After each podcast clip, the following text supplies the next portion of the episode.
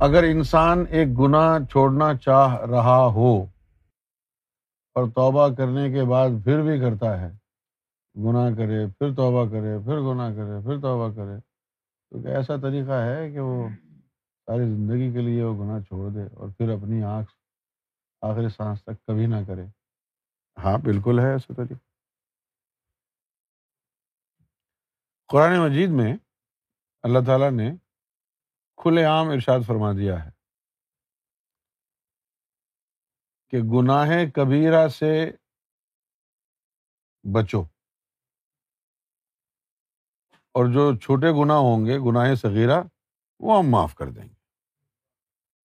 یہ قرآن شریف میں ہے۔ The world will live in is full of sins it's a terrible place to live in no matter how highest you are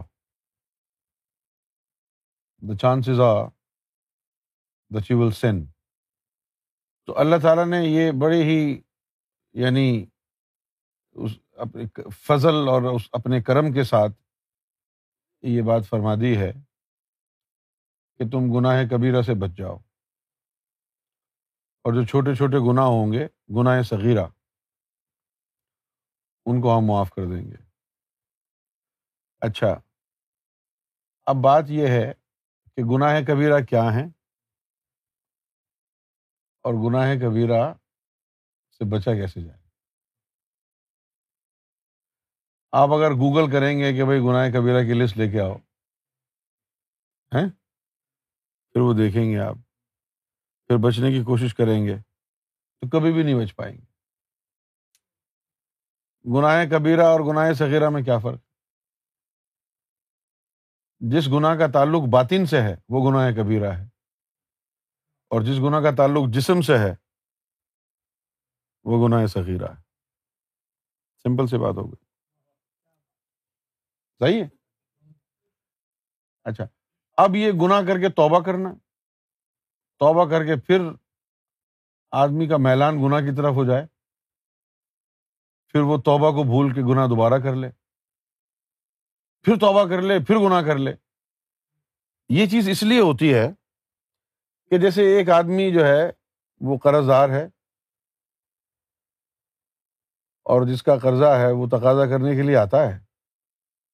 اور آپ کہتے ہیں کہ بھائی، اگلے ہفتے دے دوں گا۔ اور صرف جان چھڑانے کے لیے کہا آپ نے، اگلے ہفتے دے دوں گا۔ نہ آپ کے پاس پیسہ ہے، نہ اگلے ہفتے آنے کی کوئی امید ہے۔ ایسے ہی جان چھڑانے کے لیے کہہ دیتے ہیں جی اگلے ہفتے دے دوں گا۔ تو پھر جب وہ اگلے ہفتے آئے گا، پھر وہی کہانی ہوگی۔ کیونکہ آپ نے جو ہے، وہ قرضہ دینے کے لیے پیسے کا بندوبست تو کیا ہی نہیں ہے۔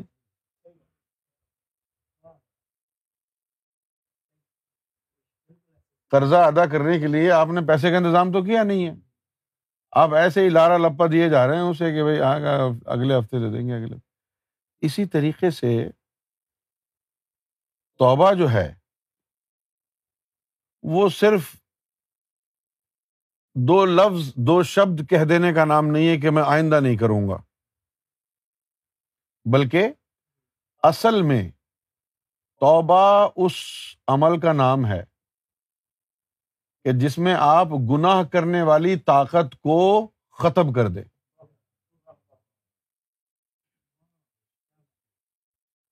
مولوی کیا کہتا ہے توبہ کے بارے میں میں نہیں جانتا۔ اللہ کے ہاں توبہ کی انڈرسٹینڈنگ کیا ہے یہ بتا دیتا ہوں۔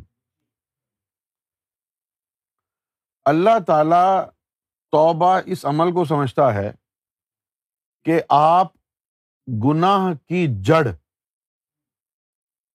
یعنی لطیفہ نفس، اس کو پاک کرنے کی تعلیم میں لگ جائیں۔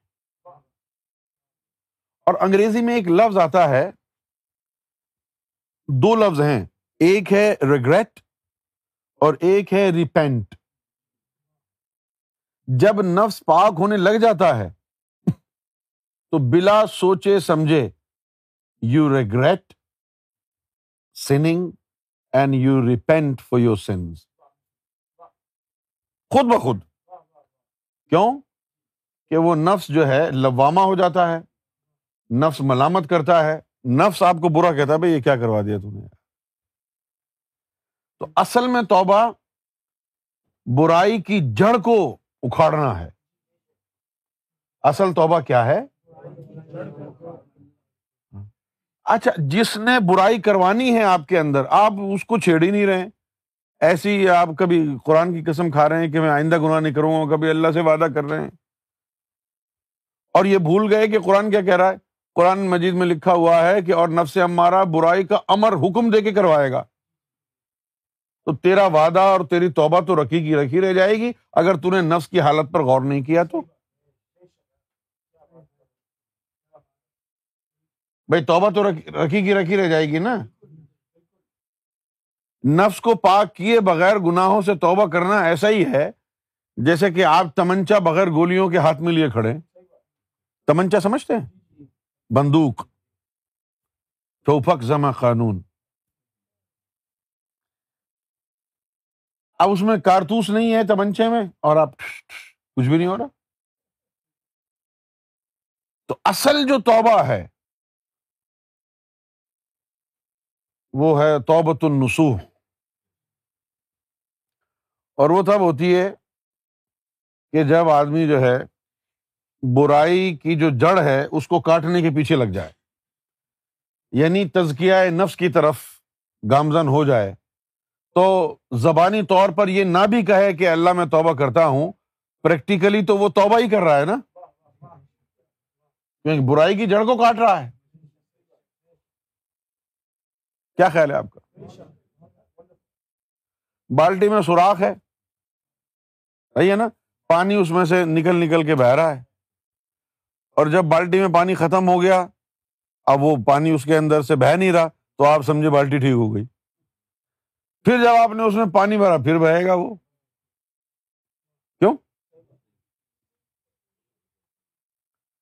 پھر بہے گا وہ۔ لہذا اصل توبہ جو ہے، وہ نفس کو پاک کرنا ہے۔ لہذا قرآن مجید نے کہا، قد افلح من تزکا۔ کہ بے شک کامیابی اسی کو ملے گی جس نے نفس کا تزکیہ کر لیا۔